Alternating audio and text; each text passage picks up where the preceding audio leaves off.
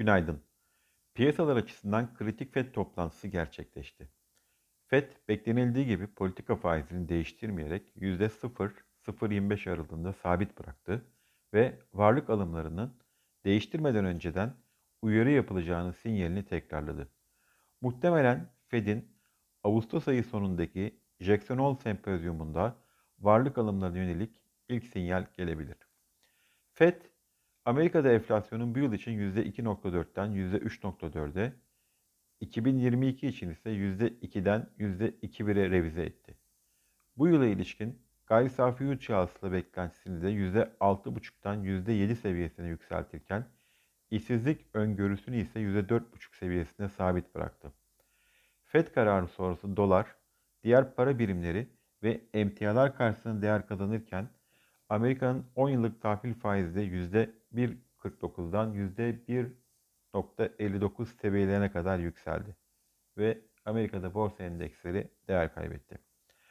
Altın fiyatları da Amerikan doları değer kazanımın etkisiyle değer kaybetti.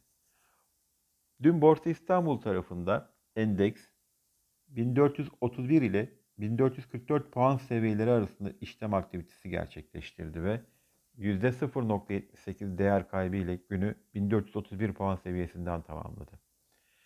Endeksin 20 günlük hareketli ortalama seviyesi civarında ki 1440 seviyelerine yakın bir seviye. Dalgalı seyrin sürmesini bekliyoruz. Bugün saat 12'de Mayıs ayı Euro bölgesinde tüketici fiyat enflasyonu açıklanacak. Enflasyonun %1.6'dan %2'ye yükselmesi bekleniyor.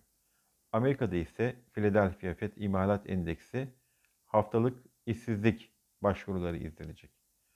Yurt içinde ise saat 2'de Para Politikası Kurulu toplantısının sonuçları açıklanacak. Politika faizinde bir değişiklik beklemiyoruz.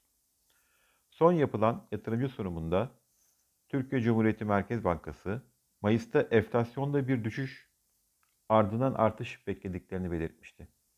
Açıklama metninde Merkez Bankası'nın enflasyonla ilgili riskleri nasıl gördüğü önemli olacaktır. İyi günler, bereketli kazançlar.